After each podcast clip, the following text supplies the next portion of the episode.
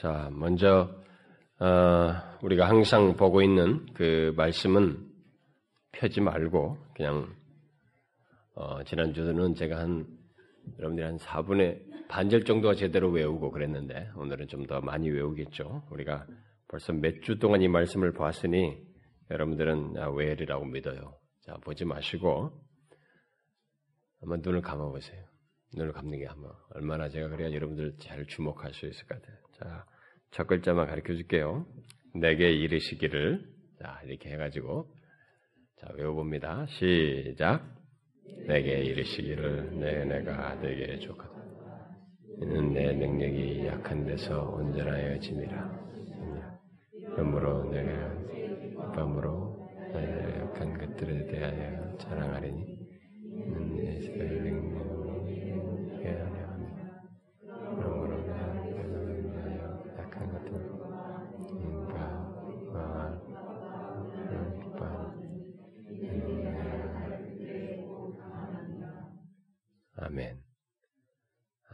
7명만 못하네요. 음, 7, 8명 빼고는 거의 다 했어요. 제가 다음 주에 7, 8명을 위해서 다시 시작하겠습니다.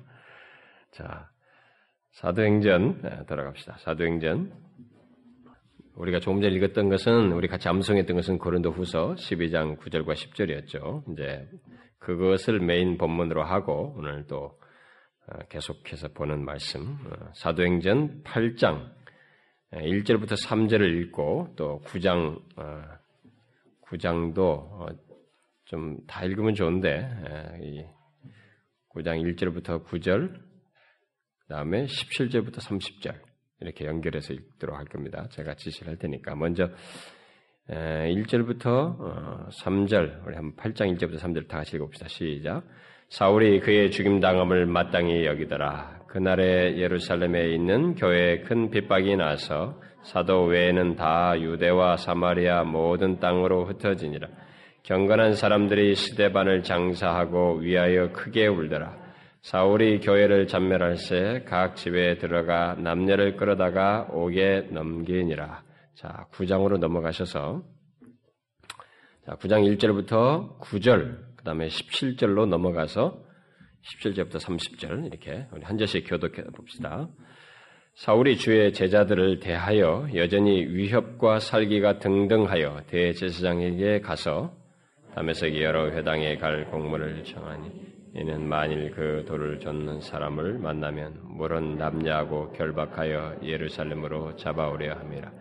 사울이 행하여 담에색에 가까이 가더니 호련히 하늘로서 빛이 저를 둘러 비추는지라 땅에 엎드러져 들음에 소리 있어 가라사대 사울아 사울아 네가 어찌하여 나를 핍박하느냐? 하시고 대답하되 주여 누시오니까.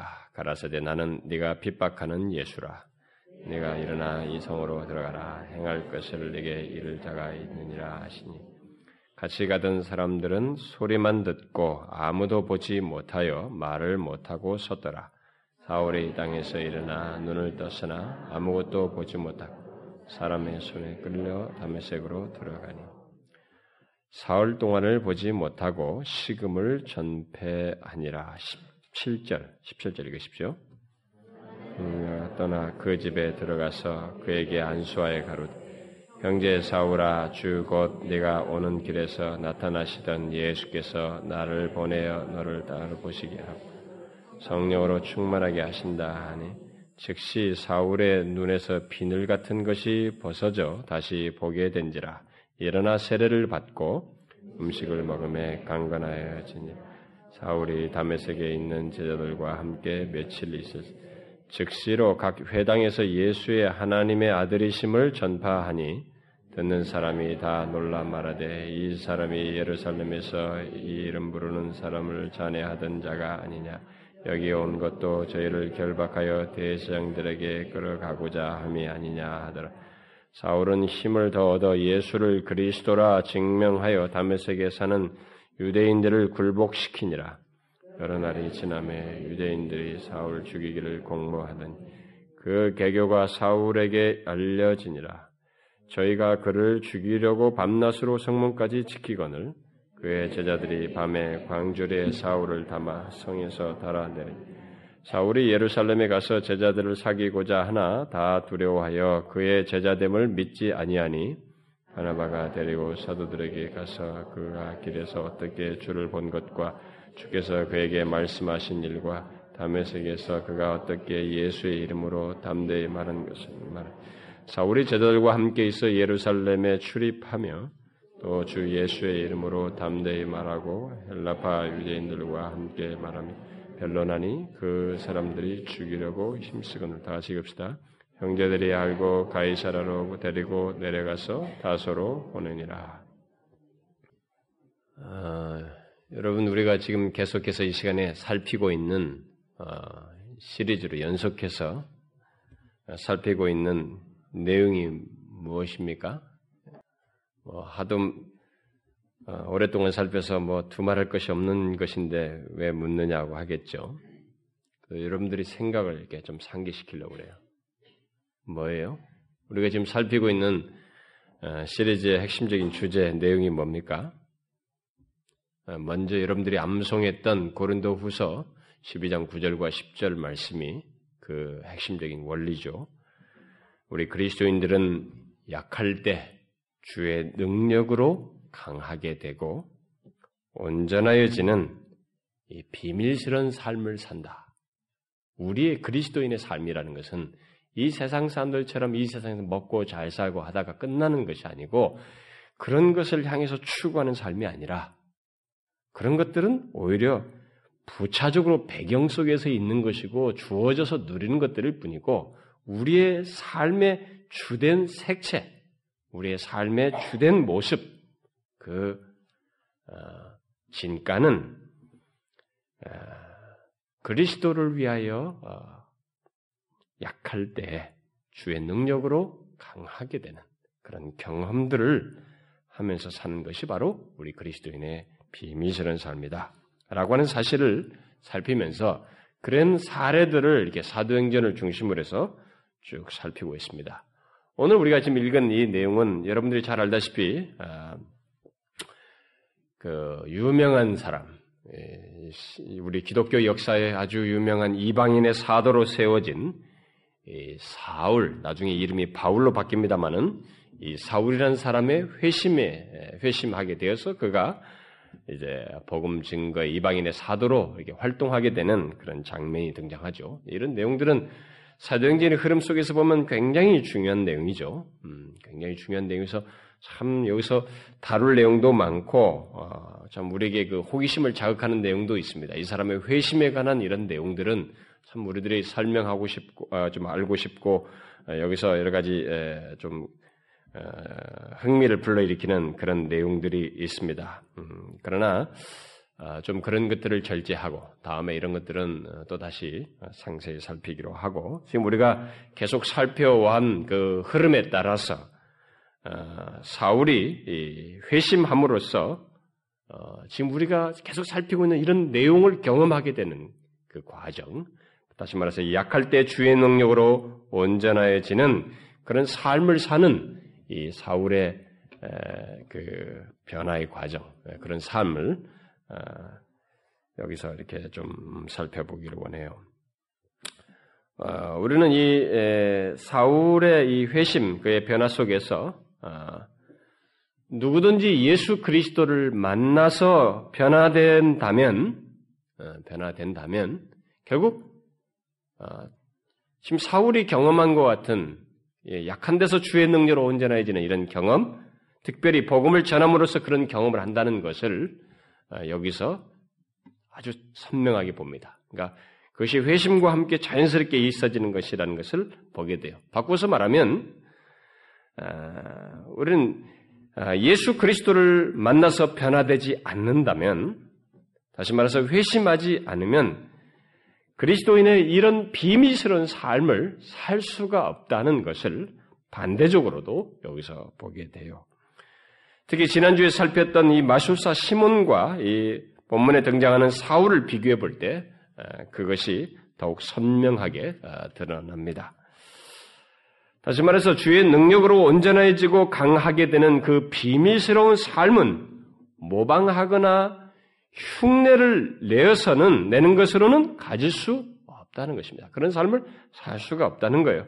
지난주에 살핀 마술사 시몬은 주님의 능력으로 강하게 되는 것을 모방하려고 했죠. 외형적으로 가지고자 했습니다. 그러나 예수 그리스도를 만나지 않은 그는 진정 회심하지 않은 그는 그런 삶을 가질 수가 없었습니다. 약한 데서 주의 능력으로 온전해지는 이런 것을 알지도 못하고 경험하지 못했어요. 오히려 그냥 외적으로 듣는 어떤 능력, 어?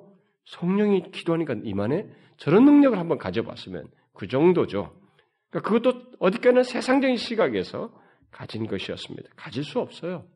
이 사울과 같이 정말 예수 그리스도를 만나서 회심하지 않으면 이런 비밀스러운 삶은 실제적으로 가질 수가 없습니다. 머릿속으로는 뭐 가져봤으면 할지 모르지만 실제적으로 가질 수가 없어요. 그래서 여기 사울은 비록 기독교에 대해서 강력하게 반대하는 하고자 했던 그런 어, 적대자였지만 예수 그리스도를 만나서 변화됨으로써 곧바로 그 비밀스러운 삶을 살게 되는 것을 오늘 본문에서 보게 됩니다. 자, 그 사실을 좀 주목해서 오늘 보려고 합니다. 아, 그러면 먼저 이 사울이 변화되기 이전에 어떤 사람, 어떤 상태에 있는지를 좀 주목할 필요가 있겠죠. 사도행전에서 이 사울이라고 하는 사람이 그 처음 소개된 것은 그 7장, 그 사도행전 7장 끝절, 끝절에서, 그 다음에 8장 1절, 오늘 읽었던 그 내용, 바로 스데반이 순교 당하는 장면에서 이 사울이라는 청년이 처음 등장하죠. 아, 그러니까 스데반이 순교를 당할 때그 아, 자리에 사람들이 그 예수 그리스도 복음을 전하는 걸 견디지 못해서 사람들이 돌로 쳐서 어, 죽였죠. 어, 죽이는 자리에 바로 이 사울이라는 청년이 있었습니다. 여러분 알다시, 알다시피 사울은 그때 당시에 최고의 사람이었습니다. 아주 최고의 탁월한, 오늘날로 말하면 젊은 시기에 가장 탁월한 실력, 그리고 장래가 촉망된 그런 열렬한 그런 젊은이라고 보면 됩니다. 그런 탄탄한 배경과 실력을 갖춘 사람으로서 이렇게 장래가 촉망되는 사람으로서 리더십을 벌써 젊은 시기부터 가지고 그 자리에 선 거죠. 그 그러니까 사람을 죽이는 어, 순교 어, 스테반을 죽이는 바로 그 자리에 이 사람이 등장해 있습니다. 그런데 우리가 그 보다시피 어, 순교 스테반이 순교당할 때 증인들이 그 옷을 벗어서 청년 사울의 발 앞에 두는 것을 이제 우리가 7장 끝절에서 보게 되는데 그 말은 사울이 스데반을 죽이는 자들의 중심에 있었다는 것을 시사해 줍니다. 스데반은 이 아니 사울은 스데반을 죽이는데 구심축을 역할을 한 사람이라고 보면 되죠. 거기에 가세하고 있었습니다. 그리고 오늘 읽었던 그 8장 1절에 기록된 대로 스데반의 죽음을 사울은 마땅하게 여겼습니다. 다시 말해서 스데반은 죽음 마땅하다고 생각하면서 그를 돌로 치는 자들과 같은 분노를 품고 그런 동일한 생각을 가지고 있었다는 것입니다. 또 오늘 우리가 읽은 그 8장 3절에서 사울은 각 집들을 방문합니다. 이 사건 이후에 사울은 각 그 사람들 집을 막 가가호를 방문하는 거죠. 여러분 오늘 옛날 같으면은 뭐 예, 무슨 뭐 빨치산 색출한다 뭐 하는데 막 집을 다 뒤지듯이 각 집을 다 돌면서 그리스도인들을 찾았습니다. 찾아가지고 거기서 남녀들 그리스도인 남녀들을 끌어내어서 감옥에 보냄으로써 교회를 잔멸코자 했습니다. 교회를 파멸시키고자 했어요. 그는 마치 이 세상에 강한 것, 곧 권세라고 하는 옷을 입고 널듯이 활동을 하고 활보를 했습니다. 바로 그런 사울의 멈추지 않는 적대적인 열심과 적극성에 대해서 사도행전을 기록한 누가는 오늘 우리가 뒤에서 읽었던 그 9장 1절에서 계속 서술하고 있는데 여전히 위협과 살기가 등등하였다라고 말하고 있습니다. 아, 이 사울 사울이 회심하기 이전의 모습에 대해서 아, 이 그가 아, 그 나중에 그 직접 자신의 과거를 회고하면서 이제 이 장면을 어, 고백한 내용이 있어요. 그, 어, 어, 나중에 저기 뒤에 보면 이렇게 나오는데 어, 특별히 그 여러분 알다시피 빌립보서 3장 초도 같은 거 보면은 어, 자기의 과거를 회고하죠. 회심하기 전에 자기 자신을 어, 보면은 어, 그가 그리스도인들에 대해서 취한 태도는 나름대로 자신의 출신 성분과 어, 그리고 자신이 그동안 배운 것에 대한 프라이드와 자신의 신앙에 대한 나름대로의 확신 속에서 그리고 신념을 가지고 열심을 내어서 교회를 핍박하였다는 것을 보게 됩니다. 그러니까 이 사람이 지금 이렇게 살기가 등등해 사는 것은 단순하게 무지해가지고 막 떠벌리는 말, 막 객기를 부리는 분노가 아니고 나름대로 정리한 것입니다. 신념을 가지고 논리적인 생각을 가지고 또 자신의 그 입지를 분명히 가지고 그런 위치 속에서 권세를 뒤엎고 프라이드를 가지고 아주 열심을 내면서 이런 일을 한 것입니다.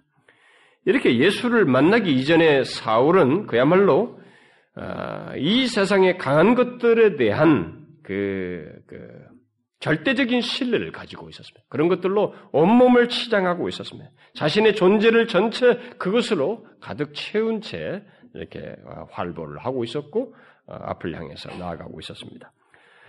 사울은 이 세상의 강한 것들을 그리고 어, 이 세상의 강한 것들을 가지고 어, 성공하고자 하는 그런 사람의 모습이기도 하고 그런 것들이 있으면 강할 수 있다고 하는 어떤 신념을 가지고 있는 그런 사람으로 있었죠. 예수를 믿기 전에. 자, 우리는 우리가 이런 내용에서 충분히 살펴봤습니다. 우리가 예수 믿기 이전에 사람의 생각이 무엇인지를 우리는 이 사울에게서 다시 보게 됩니다. 예수 믿기 전에 사람의 생각은 지금 사울이 이렇게 자기 나름대로 확신을 가지고 막 열심을 내면서 막 등에 업고 뭔가로 자기를 가득 채워서 세상에 강한 것들이라고 하는 실력, 배경, 출신 성분, 권세, 이런 것들을 다 강한 것으로 여기면서 그것으로 가지고 이 세상을 능히 살 수 있다고 하는, 강할 수 있고 이 세상에서 성공할 수 있으며 나라고 하는 존재를 지킬 수 있고 생기를 마치 가질 수 있는 양, 그렇게 살아가는 것이 예수를 만나기 이전의 사람의 모습이에요. 그런 가운데서 어, 어, 이 사람에게 그 모습에도 보면은 막 그 내적인 분노까지 함께 가지고 그런 행동을 하는 걸 보게 됩니다. 그런데 이제 우리가 뒤에 장면에서 보게 되지만은 음, 그런 것들을 가지고 우리들이 사는 이 세상 속에서 부딪히는 수만 가지 위협, 어려움, 그리고 불안과 두려움, 그리고 마침내 죽음이 다가오는 것들, 막 이런 것들로부터 과연 우리가 자유하고 그 안에 그 앞에서도 담대할 수 있는가? 자기가 신뢰하고 붙드는 이 세상의 그 강한 것들이 바로 그런 여러 가지 요소들 앞에서도 담대할 수 있는가? 그럴까요, 여러분? 강할 수 있을까요? 여러분, 대제국의 왕도 자기 자식이 죽을 때 위축돼요. 음? 자기 자식이 죽으려고 할 때 약해집니다. 그 강함이 그렇게 그 권세, 배경, 실력 모든 것이 약해져. 그 인간들이 가지고 있는 한계예요. 그런 것을 자꾸 망각하면서 생각을 자꾸 하는 거죠. 예, 그런 것이 있으면 성공할 수 있다고 하는 신념을 발휘하며 사는 거예요. 이게 지금 사울의 모습이에요. 여기 사울의 변, 근데 우리가 여기서 사울의 변화를 통해서 볼때 네, 그런 식의 생각과 삶은 어디까지나 빛 대신 예수 그리스도를 보기 이전 바로 어둠 속에서 갖는 생각과 삶이라는 것을 보게 됩니다. 그것은 어디까지나 빛이신 예수 그리스도를 만나서 그 빛 가운데서 자신이 가지고 있는 생각이 어떠한지를 보기 이전의 생각이요 삶이지 그 정확한 것은 아니라는 거죠. 무지하고 어두워서 그런 것이지 눈만 뜨면 그 빛이신 예수 앞에 서기만 하면 자신이 생각하는 것, 그 이 세상에 강한 것으로 강할 수 있다고 하는 것은 허무한 것이라고 하는 것, 그건 잘못된 것을 붙든 것이라는 것을 금방 발견하게 된다는 것입니다. 아, 그래서 이, 이 사울에게서 이제 우리가 그 장면을 그런 배경 속에서 어떻게 변화되는지를 보게 되는데 그렇게 이 세상에 강한 것들을 붙들고 그것으로 자신을 무장한 자가 살기가 등등해가지고 이 예수 믿는 사람들이 도망가서 다마스크, 어? 다메색, 오늘날로 말하면 다마스커스죠. 어, 시리아 지역이 있죠.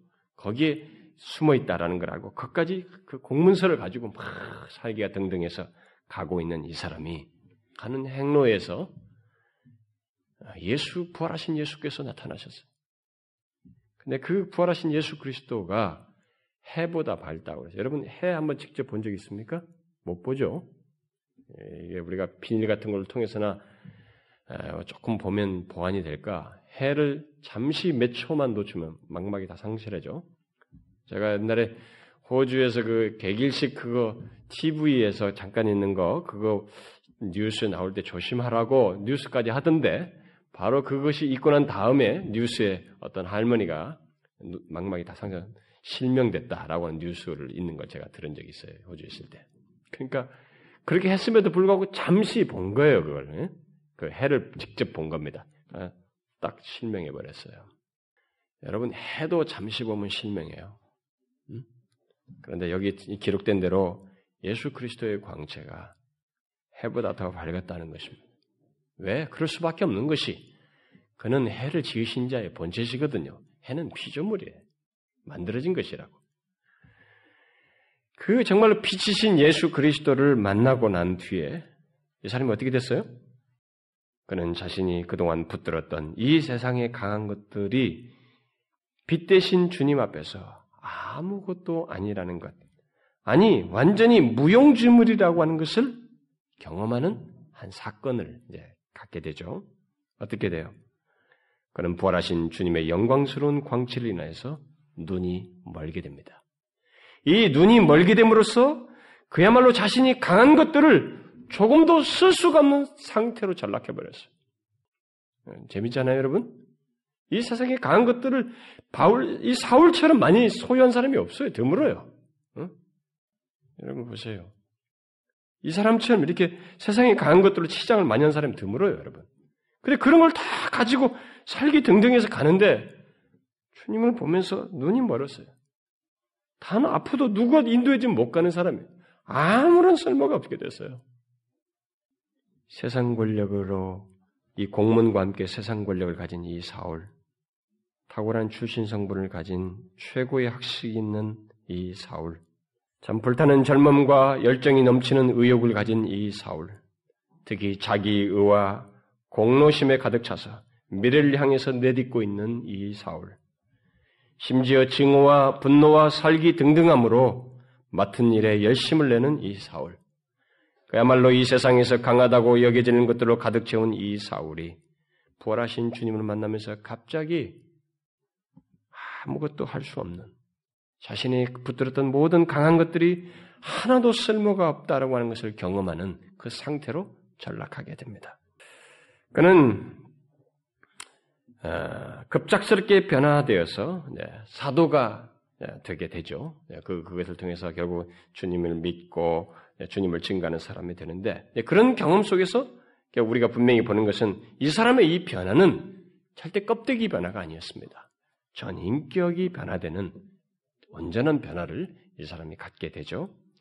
그런데 그 변화의 결정적인 계기가 일단 부활하신 주님을 배운 것이 결정적인 계기였어요. 근데 우리가 주목할 것이 있습니다. 사람들이 자꾸 예수, 무슨 자기가 나 이런 일만 있으면 나도 예수를 믿겠어. 나도 변화될 수 있겠지. 그래서 자꾸 뭔가를 보는 것. 이것을 하는데 여러분 그것으로 되는 거 아니에요.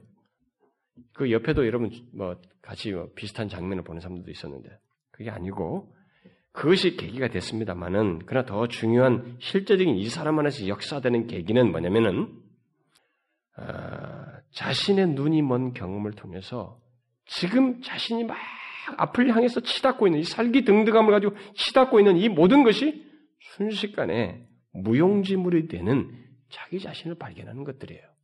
이런 작업이 자신 안에서 이루어지는 거예요. 그런 것들이 세상에 강한 것들이 무용지물이 되는 것을 누구보다도 철저하게 경험하는 이 상황에 이 사람이 놓이는 것입니다. 응? 보세요, 여러분. 뭐 예수님 배운 것도 중요하지만은 그 다음에 눈이 멀어가지고 일차적으로 부정적인 하나의 현상이 생기는 것입니다. 자신이 붙들었던 모든 것이 하나도 쓸모가 없는 거예요. 세상에 강한 것들이. 무용지물이에요. 아니, 그는 더 이상 그런 것들을 붙들 수가 없었습니다. 결국 그의 육신적인 눈이 어두워진 것은 그로 하여금 그동안 자신이 붙들었던 강한 것들이 아무것도 아니라는 것을 깨닫게 하는 경험이 되었고, 나중에 이제 그 눈먼 상태로 가서 너 가라 아나니아에 가봐라 다메섹로 가라 너를 인도할 자가 있을 것이다. 가서 가서 만나게 하죠. 아나니아를 통해서 하나님께서 기도하면서 눈을 뜨게 해요. 이 사도행전을 기록한 사람은 의사입니다. 누가? 의사예요. 그러니까 이 사람이 이런 표현을 자꾸 상세하게 표현해요. 눈 떴다 이렇게 하면 되는데 눈에서 비늘 같은 것이 벗겨졌다. 이런 말을 자꾸 쓰는 거예요. 의사의 성격을 드리는 거예요. 자신의 이 성향을. 뭔가 벗겨지는 것 같아요. 눈이 뜨면서 뭘 봐요? 그는 새로운 것을 알게 되는 것입니다. 진정한 강함이 어디로부터 나오는가? 진정한 강함은 나를 눈을 멀게도 하시고 눈을 뜨게도 하시는 예수 그리스도 안에 있다는 것을 발견하게 되는 거예요. 특별히 자기를 믿는 자들을 대적하려고 하는 그 대적자의 눈을 용서의 마음으로 뜨게 하시는 주님 안에서 진정한 강함을 깨닫게 되는 거예요. 보게 되는 것입니다.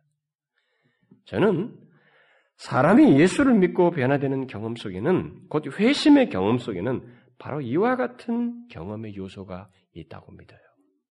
뭐 경험에서는 그러면 예수님을 눈으로 배고 육신적으로 보고 막 뜨는 감겼다 뜨는 경험 그게 아니고 제가 말한 것이 그게 아니고 자신이 그동안 붙들었던 이 세상의 강한 것들에 대해서는 눈이 멀어지고 동시에 예수 그리스도 안에 생명과 진정인, 진정한 강함이 있다는 것을 보게 되는 경험이 회심의 경험 속에 있다는 것이에요.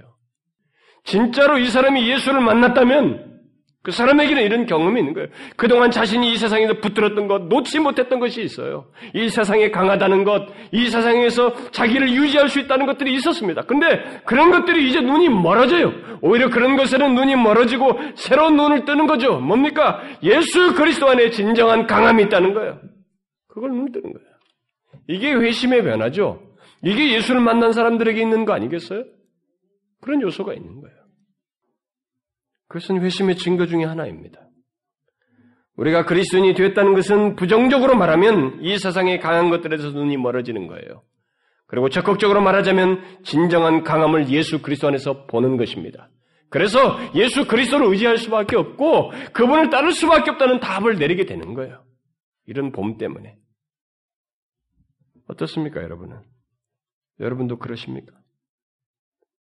여러분도 이 세상의 강한 것들에 대해서 눈이 어두워져 있나요? 아직도 이 세상의 강한 것들에 집착을 하고 그것으로 자기를 유지할 수 있다고 생각하십니까? 그러면서 그걸 붙들고 쫓고 있나요? 그건 예수 그리스도 안에서 진정한 강함을 못 본 거죠. 바울이 빌립보 3장에서 뭐라고 그래요? 예수 그리스도를 아는 것이 최고이기 때문에 이 세상의 강한 것들을 배설물로 여긴다고 그러잖아요. 본 거예요. 바로 이런 내용이에요. 그리스도 안에서의 영광과 풍성함과 어떤 것도 비교할 수 없는 것을 보았기 때문에 그런 결론에 도달한 거 아니겠어요? 우리들이 못 본 거예요. 예수 그리스도 종교 생각하는 거예요. 뭐 어떤 종교를 믿든지 하나 종교를 믿는 것이 그냥 신을 믿는 거고 그가 나를 약한 데서 도와주고 구원받게 하고 어려울 때 기도하면 도와주고 그거 아니에요 여러분. 예수 그리스도를 믿는 건 그게 아니란 말이에요. 그 정도가 아니라고요. 바울의 발견같이 그렇게 짱짱한 배경을 가진 사람이 다 뒤로 할 만큼 예수 그리스도 안에서 진정한 강함, 생명, 구원의 영광을 보는 거예요. 뭐 보는 것이요.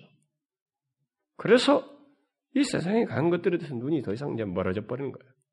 뒤로 해버린 겁니다. 배설물처럼 여기는 거예요. 어떠세요, 여러분?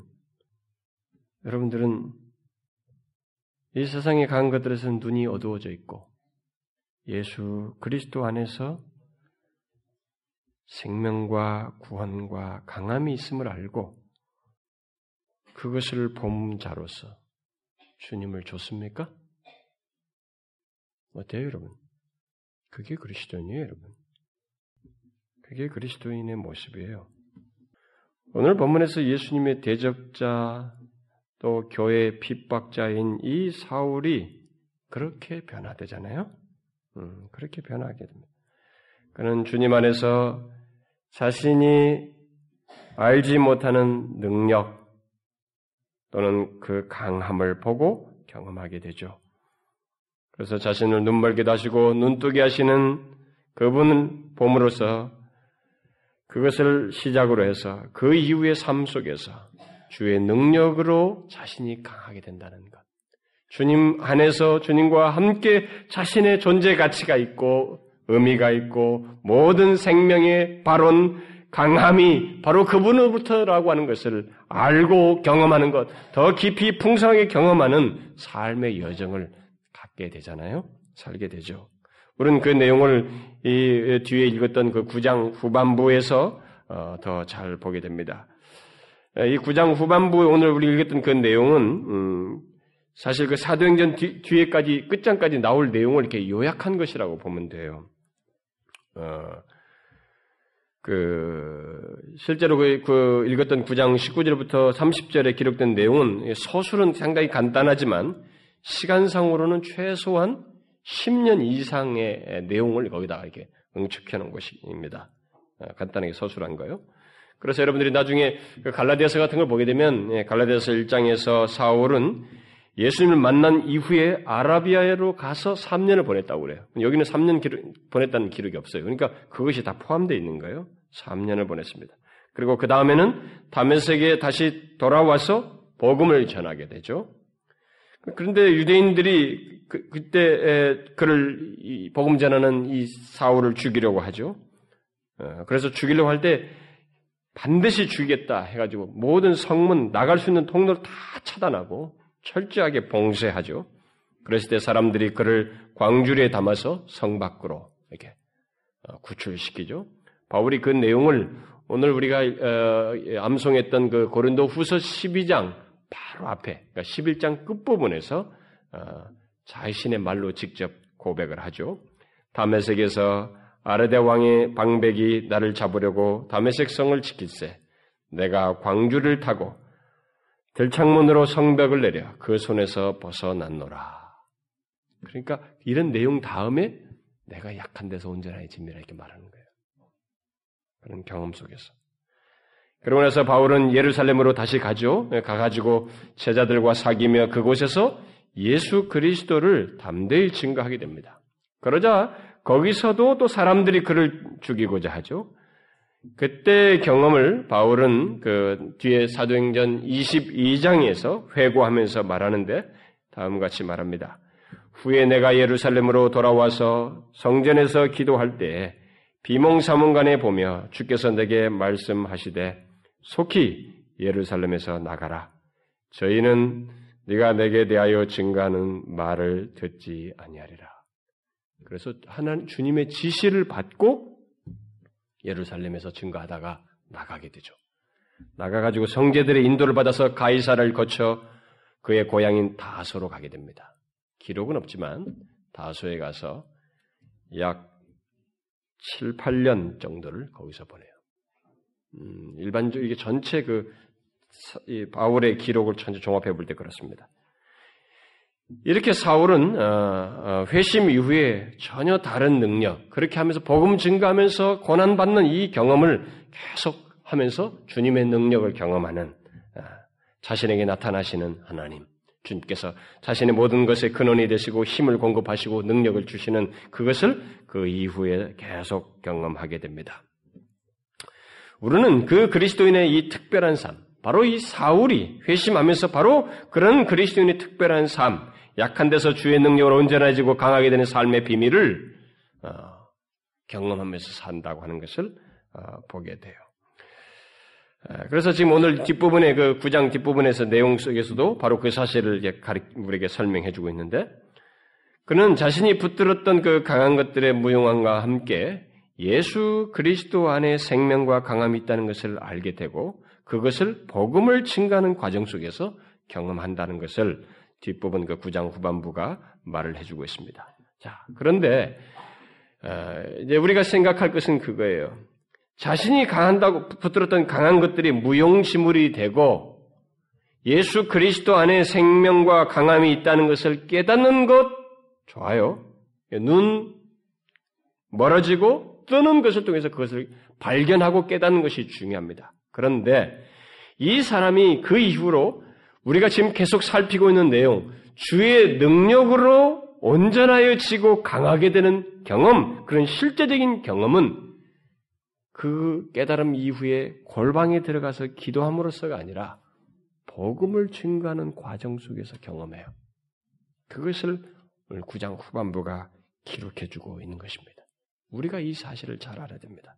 그것은 다른 사도들과 똑같이 스데반이나 빌립이 했던 것과 똑같은 길을 이 사울 또한 걸어가는 것입니다. 우리는 20절에서 사울이 각 회당에서 예수의 하나님 아들 되심을 어, 전파했다라고 하는 기록을 보게 됩니다. 또 22절에서 그가 예수를 그리스도라 증명하여 담에색에 있는 유대인들을 굴복시켰다라는 기록을 보게 돼요. 세상 권력과 무기로 또 어떤 재능과 실력, 마음의 분노와 적개심으로 굴복시킨 것이 아니라 어떻게 요 복음 증거함으로. 놀랍죠? 예수 그리스도를 증거함으로 성령께서 주, 의 능력으로 그에게 함께 하심으로 사람들을 굴복시켰어요. 또 29절에서도 그가 주 예수의 이름으로 담대히 말하고 헬라파 유대인들과 함께 말하며 변론할세, 변론하니 그러죠. 변론한다고 그랬어요. 그런데 그가 이 복음을 전할 때 어, 어떤 반응이 있었다고 말하고 있어요? 자, 그렇게 복음을 전할 때 어떤 반응이 있었어요? 23절에 유대인들이 사울 죽이기를 공모하더니 그를 죽이려고 밤낮으로 성문까지 지켰다고 말하고 있습니다. 또 29절에서는 다른 지역에서 사람들이 바울의 증거를 듣고 어떻게 해요? 죽이려고 힘썼던 예루살렘에서 얘기죠. 그런데 더욱 흥미로운 사실은 바로 그렇게 예수 그리스도를 증거함으로써 곤란과 핍박을 당할 때, 곧 그리스도를 위하여 약할 때, 바울이 주의 능력으로 강하게 되었다는 것입니다. 주의 능력으로 강하게 되는 온전해지는 경험은 바로 이런 과정 속에서 있었다는 거예요. 복음을 전하고 복음을 전하는 가운데 사람들이 그것을 적대하고 반대하는데 그 가운데서도 자신이 복음을 전하는 과정 속에서 약하게 되는 경험을 하는 거예요. 자신이 약자가 되는 것처럼 저들이 반대하고 적대하고 핍박하니까 죽이려고 하니까 마치 약자가 되죠. 약하게 되는데 그런 과정 속에서 이 사람은 주의 능력을 경험하게 됩니다. 그래서 그 본문 22절에 보면 누가가 그걸 잘 설명하고 있죠. 바울이 복음을 전하면서 어떻게 했다고요? 힘을 더 얻었다. 예, 원문대로 번역하면 오히려 오히려 말이 빠졌는데 오히려 능력이 충만하게 되었다. 사람들이 복음을 막 전하는데 수동적이고 별로 부정적이에요. 그런데 거기서 오히려 능력이 충만해서 더 증거하게 됩니다. 복음을 전하고 사람들이 반대하고 이런 분위기 속에서 주의 능력으로 강하게 되는 하는 거예요. 응?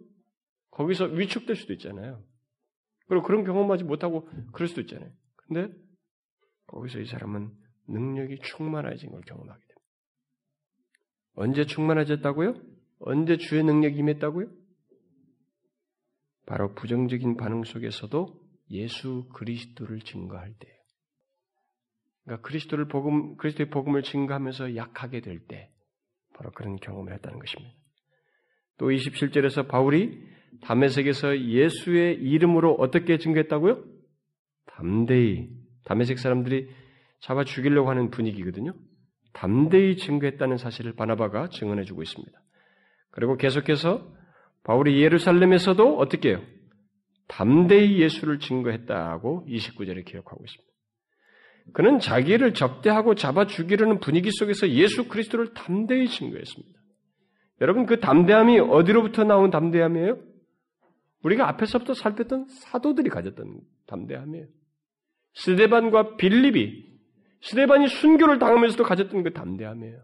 어디로부터 기인한 겁니까? 주의 능력으로 말미암은 담대함입니다. 여러분, 여러분도 아시잖아요. 사람들이 막 자기를 적대하면 너가 어떻게 돼요? 오그라들잖아요, 여러분 마음이. 우리 본성적으로는 위축되잖아요. 근데 거기서 오히려 담대하고, 어? 그게 어떻게 가능해요, 여러분? 여러분 객기와 달라요, 이것은. 막 그냥 어떤 뭐 할 수 있다는 그 신념하고 아닙니다. 복음을 전하는 가운데서 약할 때 주의 능력으로 말미암아 담대해진 거예요. 예수 그리스도를 전함으로써 약할 때 경험한 것입니다. 주의 능력을 경험하는데, 음, 그 경험할 때, 네, 그 능력으로 강하게 되는 때는 우리가 가만히 있을 때가 아니에요.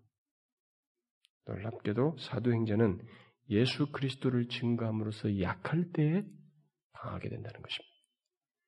예수 믿는 많은 사람들이 주님의 능력을 골방에서 얻으려고 그래요. 음? 골방에서 체험하려. 여러분 기도하는 거 있잖아요. 산상 기도 같은 머리에서 거기서 특별한 신비한 걸 체험하고 싶고 주님의 능력을 경험하려고 가능해요, 여러분. 그렇게도 하셔요, 하나님께서. 근데 그것은 한 가지 큰 숙제를 안고 내려와요. 그 경험한 것이 현실 속에서 연결되는 문제 때문에 오히려 그 갭이 커가지고 틈이 커서 더 어려움을 겪어요. 삶 속에서 주님의 능력을 경험하는 것은 놀랍게도 복음을 전하는 가운데서 우리가 약하게 될 때, 거기서 경험해요. 그러니까 복음을 전하는 가운데서 경험하는 주님의 능력이 우리의 삶을 더 생기 있게 만드는 거예요. 그 제가 얘기하잖아요. 아무리 많은 지리를 배우고 교회 안에서 신앙생활을 잘해도 이 신앙이 생기를 계속 이어지게 하는 것은 뭐냐면 복음을 전하면서 주님의 능력이 임함으로써 생기가 더해지는 거예요. 네? 그래서 예수 믿는 사람들이 막 성경 공부 열심히 하는데 어떤 사람이 막 머리는 커지고 막 아는 건 많아지는데 계속 딜레마에 빠져요. 자꾸 침체에 빠져. 막 생긴 재미도 없고 뭔가 자꾸 권태스름에 빠져요. 아, 예수 믿는 게 뭐 어쩌고 저쩌고. 왜 그래요? 그 사람에게 이것이 없어서 그래요. 그리스도를 위하여 복음을 전함으로써 약하게 되는 경험이 없기 때문에 그래서 그때 주의 능력을 경험하는 일이 없기 때문에 그런 일이 생겨요. 그래서 예수 그리스도를 믿는 자들의 신앙의 생기는 복음을 전함으로써 주의 능력을 입을 때 입음으로써 가능한 거예요, 여러분. 이 사실 은 이게 비밀이에요. 사도행전의 비밀입니다, 여러분. 근데 우리는 자꾸 거꾸로 생각해요.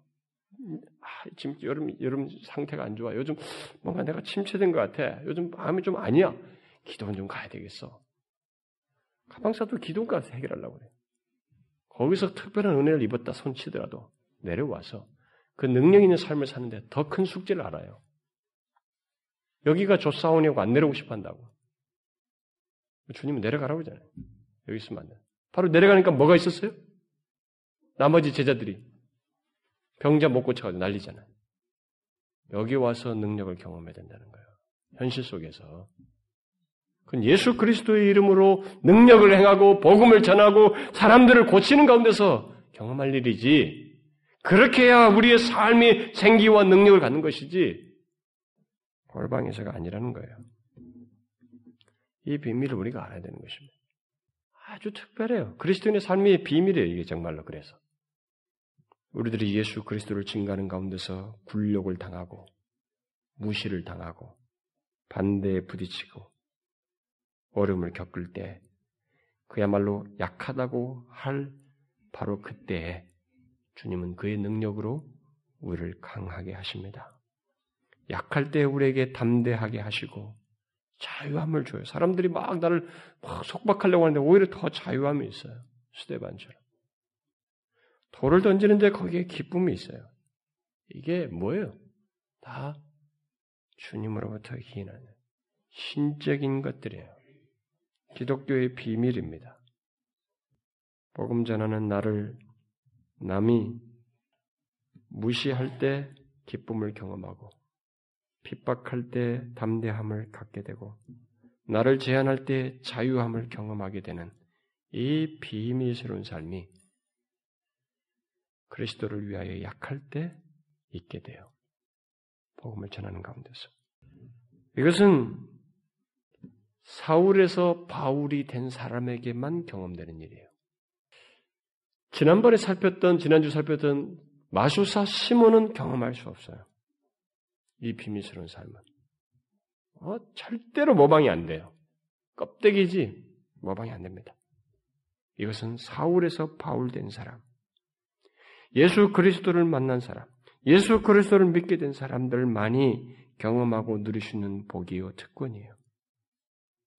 그래서 사울이 그래요.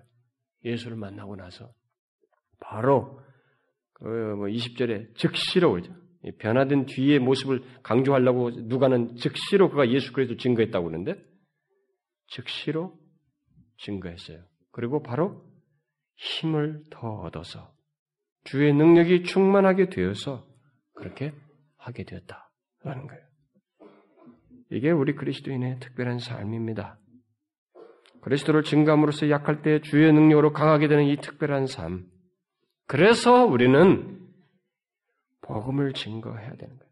복음을 전함으로써 기꺼이 약하고자 해야 됩니다. 약하게 되는 것을 피할 필요가 없어요. 두려워할 필요가 없습니다. 그래서 우리는 오히려 주님 앞에 나갈 때 예수 그리스도를 증거함으로 인해서 약하게 된 경험들, 핍박과 궁핍과 곤란과 무시와 박대와 모든 흔적들을 가지고 가야 돼. 예수님도 자기에게 바울도 이제 자기가 예수의 흔적을 가졌다고 그랬는데 여러 가지 맞은 흔적들, 마음 안팎으로 그 육체에도 흔적이 있었지만은 그런 흔적이 우리는 그런 흔적을 가지고 가야 됩니다. 그것이 이 땅에서도 주의 능력을 덧입는 것이기도 하지만 그것이 그리스도인 된 것의 표지이기도 해요. 하나의 흔적이기도 해요. 바울이 말한 것처럼 그런 면에서 우리는 예수의 흔적을 가지고 하나님 앞에 가야 됩니다. 이 세상에 살면서 복음을 전함으로써 약하게 되는 많은 경험들을 가지고 가야 돼요. 굴욕당하고 무시당하고 핍박당하고 다른 사람들이 나를 무시하는 경험들을 다 축적된 흔적들로 가지고 주님 앞에 가야 돼요. 여러분 아시죠? 지금 우리나라가 이렇게 복음이 전파될 때 옛날 어른들은 정말로 핍박을 많이 당했단 말이에요. 그들은 흔적을 가지고 있었어요. 그러나 우리 젊은 시대 우리들은 안 하고 있어요. 우리가 세대가 바뀌어 한 세대 딱 지나면서 한두 세대 지나면서 우리는 핍박이 없어요. 그리스도를 위하여 약하게 되는 경험이 없습니다. 그러니까 상대적으로 주님의 능력도 경험하지 못해요. 그래서 주님의 능력을 경험하지 못하니까 교회 안에서 그것은 있어야 된다는 것은 아는데 경험하지 못하니까 우리들이 어떤 식으로 그 돌파구를 모색하냐면 집회를 통해서 모색해요. 막 경배와 찬양이든 무슨 막 거의 댄스 파티예요. 요즘 경배와 찬양. 그것이 능력을 경험하는 것으로 자꾸 생각해요. 아니에요, 여러분. 주님의 능력은 그렇게 임하는 거 아닙니다. 이 시대는 뭔가 궁핍되니까 다른 것으로 자꾸 대치하는데 그러지 말고 성경으로 돌아가야 돼요. 사도행전으로 돌아가야 됩니다.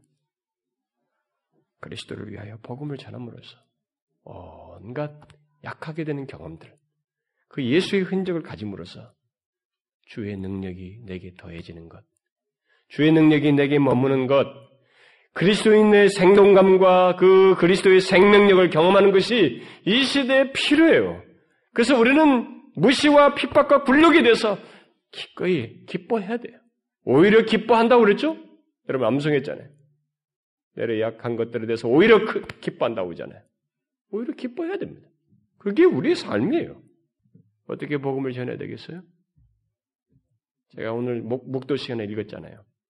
디모데우서 4장에 바울이 말했잖아요. 때를 얻든지 못 얻든지 항상 힘쓰라.